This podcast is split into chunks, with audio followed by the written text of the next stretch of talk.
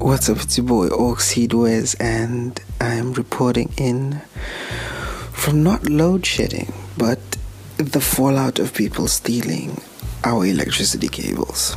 That is so crazy. So, literally, a few houses in my block are without power right now.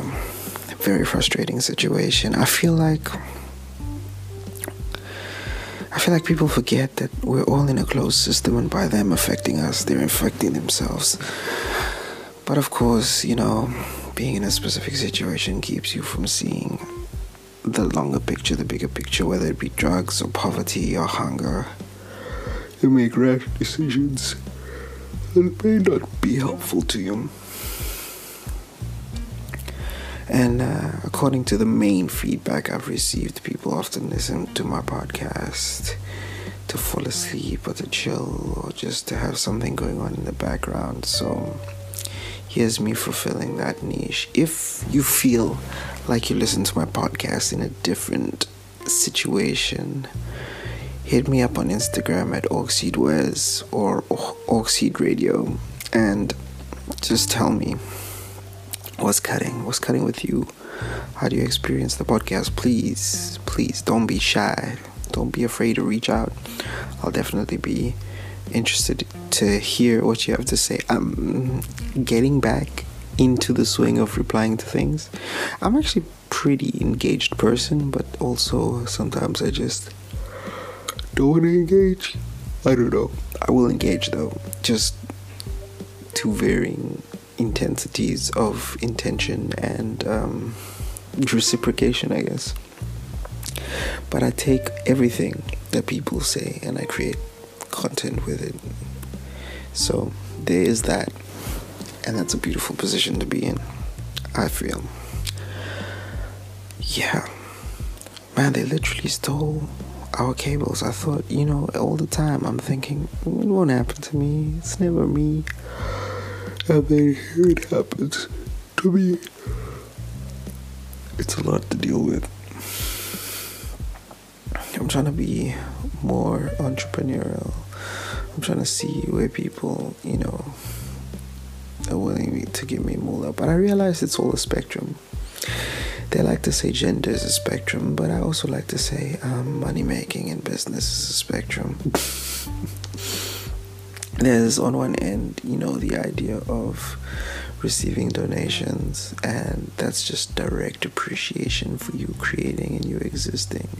Because literally, you given free rein is creating something so so strategic to society, so appreciated that they just give you money directly. Then you know, there's all the forms of intermediary stuff, I guess, where you know, all the way to putting an actual price on your product and receiving the mon- money directly. And then in between there, there's middle management, there's working for a company, exchanging your time in order to make a larger entity function and it pays you in energy. It's kind of like the ATP in the in the human body to the cells and the cells receive said payment and continue the jets, do the work, people, robot style.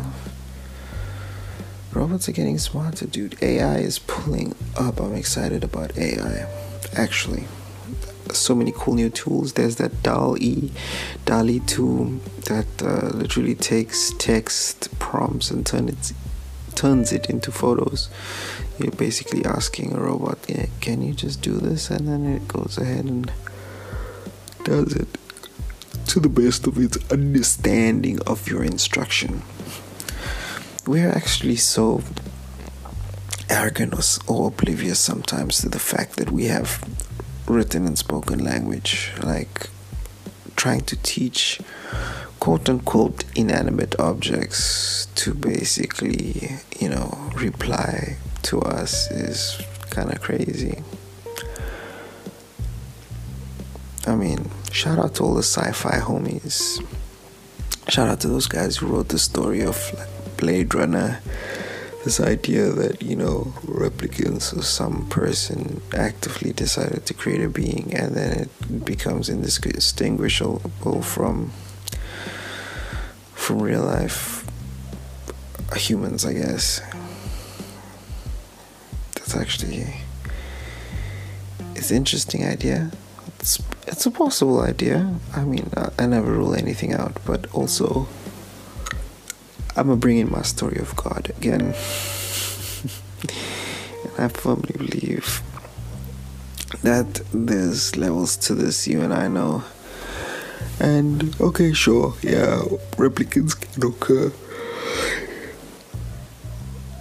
You know what? It's even similar to the story of the Anunnaki, or at least my understanding and current appreciation of the story of the Anunnaki.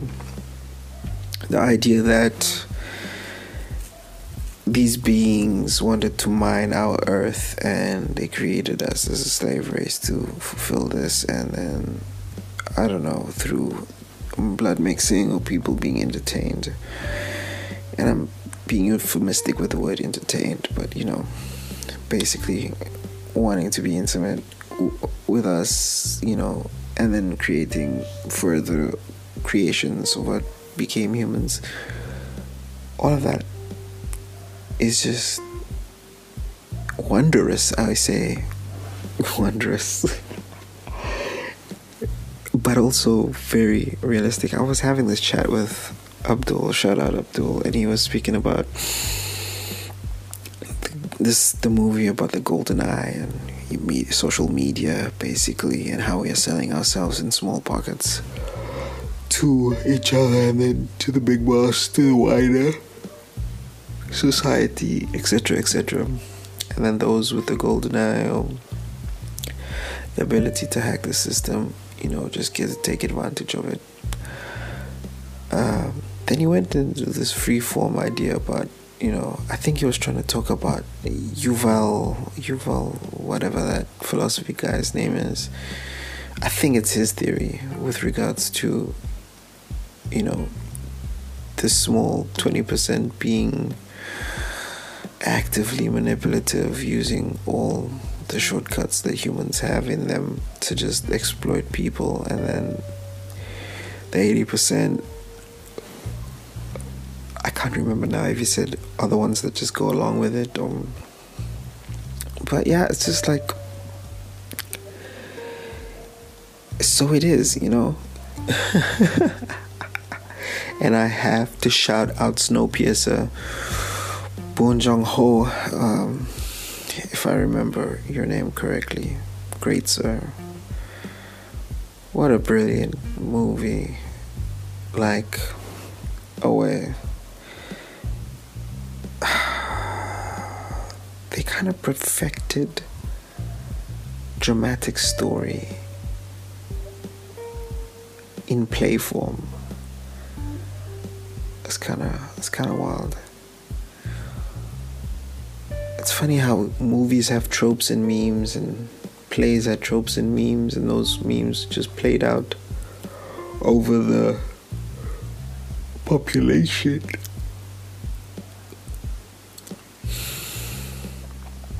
That's basically media.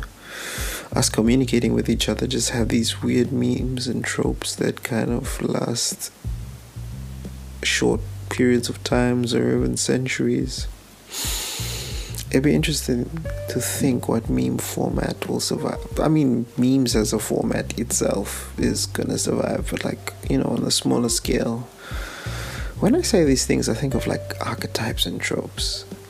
I have to shout out Carl Jung for that, you know, putting us on the map. I think people were aware of it in their own personal capacity, but I guess Carl Jung gets the title for now in terms of modern Western philosophical madman musings on existence.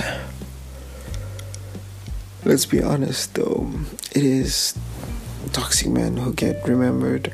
They cause a significant enough ripple on the fabric of space time to be noticeable and even echoes to be attributed to them just because they get placed in the memory banks in the public zeitgeist. That is what they mean by the Akashic records, you know? I think it's just this blanket over this small pocket of space time where we understand and we're aware that these things are things. so it is. Yeah, shut up, Bong Joon Ho for for Snowpiercer. It was a brilliant movie. I love how he knew he needed Chris Evans. I mean, because narratively, just in, you know, the Western canon for the last 2,000 years, it's the white um, strong man who pushes progress forward, I guess. It's somewhat true, somewhat true if you if you consider colonization and the, the Western expansionism as an an echo, you know, around this narrative of we're progress and we're pushing progress forward. Then you take that trope, and because it is kind of, you know, the trope that's in this zeitgeist of movies, like take that and then you're able to shoehorn in and it's not really a shoehorn it's a brilliant brilliant framing of a father daughter dynamic. And you know the reason why i bring this up because all the time watching snowpiercer for what could be considered the second real time but maybe the third time i've watched this movie. Um you know, focusing on Asian characters and Asian representation. Definitely now in 2020, we're seeing a nice, you know, spotlight given to Asian people and Asian culture. And I'm just saying that because I'm watching Bling Empire, and it's kind of my reality TV. Um, it's my my reality TV that I appreciate. Um, I'm noticing Snowpiercer's father daughter story play out very um, dramatically. In Snowpiercer, I'm seeing, you know, everything uh, come to the fore anime culture, Korean soapy culture, and Korean soapy culture is to be commended. Beautiful. They've exported themselves globally the soft power, soft, soft power of just exporting culture. South Africa, it it saddens me. It saddens me that a country with extreme resources would play such a small game of of of nepotism and cronyism and back and forth. I don't know if I'm allowed to shout out specific names in podcasts, but shout out Q. Actually, she impressed me today. I like to play dumb to see who plays smart. that sounds so messed up, but I do do that just to see who who rises up to the challenge. Um, and so appreciative, so appreciative when people actually impress you without necessarily meaning to impress you. They just exist in that space where you're like, damn, okay. Shout out. I appreciate that. But also it it it actually makes me sad how so many people are just living a surface existence. And also, how many people are living too deep of a surface existence?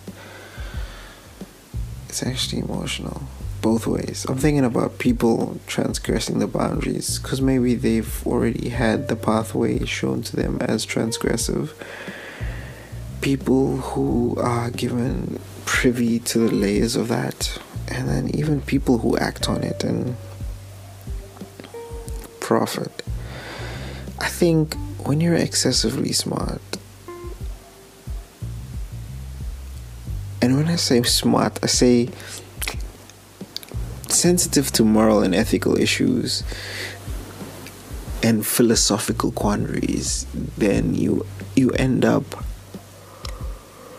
shortchanging yourself, or maybe long changing yourself. Depends on your perspective, but like you basically keep yourself poor by being smart.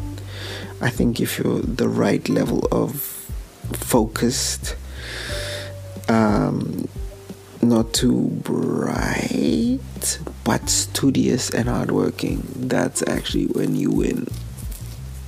And I hesitate sometimes when I say these things because I feel politically when I say things, it seems condescending it seems derogatory. But also, the problem is me actually seeing it that way because sometimes words need to be said and interpretations need to be had too. I think that is something we need to fight for as this idea of freedom of speech is that words deserve to be said so that perspectives can be derived from them. Is certain things not deplorable and frustrating and absolutely adorable? Yes. All of those things exist and yeah we're gonna have to face them at some stage. It irks me it irks me when people are pressed. Why? Because i press myself and i'm also always pressed but when i look at other people i'm like why are you pressed? I'm trying not to be pressed. I'm trying to re-angle my life in a way where people can say harsh things around me harsh things to me. And it doesn't sting and it just like you're like damn that's interesting. And i've been put in very unique positions where many people could say i was bullied if they lived the life i live but then i was so focused on all the blessings too that i guilted myself to not even call it bullying just to call it you know people challenging testing me whatever. But it's so it's so interesting you know that people choose to test people or that like it might not even be seen as testing just by being transgressive. I think it's so interesting because it's also a form of defensiveness too. You know like if you were bullied it's just like ah okay i wasn't bullied. I was given an opportunity to build my character. And then so the character gets built. Problem is what kind of character is it? it can almost be a villainous character, but I don't know. I do keep up some pent up rage at the world, but I think it's part of what gives you your your masculine edge. Lol. The real truth is, and I, am dodging it, is that what gives you your masculine edge is is is working out and having physical fitness and prowess, and that is actually your key ticket. So that all this pent up rage gets channel- channeled into gains. That's actually such an interesting thing. Take your existential rain and pound rage and pound it out. You know, into gains. Compound that fight into the ability to fight and to protect yourself. It's an important thing to do, actually. And hopefully, my listeners do do that. Do do, do you do that? Do you do that? I'm just breaking the song now for your benefit. I wonder maybe I should just end the podcast here so that you guys can appreciate that there's many levels to life and you should go out and experience it and not feel so you know defeated all the time. And if you don't feel defeated i'm i'm happy for you. Like that's also great get into more challenges and, and feel a bit of defeat you know? Expand the boundary for yourself and other people. There's no use we sit here and, and fear and fret. I think you know a lot of that is to be you know almost manifesting. I feel like as the Hermetic principle goes, as above, so below, and that by pressing something on top of yourself, by pressing something on yourself, if that it like it echoes, it echoes because you feel like it's coming from above and it echoes below into and in essence it does mean it is happening because you're just putting it into frame and framing things like that. That's why i'm going to bring this podcast full circle. That's why if my cables these power cables putting me in darkness right now if if those guys stole those same cables a couple of years ago, I might not have been able to even handle that. I think. I don't know. I'm just using that narratively. But now, it's like, okay, what next? What can we do? How we finesse? How are we gonna chess move this? And after playing the robots a couple of times on my chess app, I don't know if I'm any better at chess, but at least in real life, I feel like I know how to sidestep strategically. Now it's time to take a few million steps forward, you know, really push the boundary of what it means to exist. And I don't mean recklessly, I mean philanthropically, entrepreneurially, even politically so much to achieve. Hey, love you guys. Good afternoon, good evening, good night, and if you just woke up, good morning. It's your boy Oxide. Bless.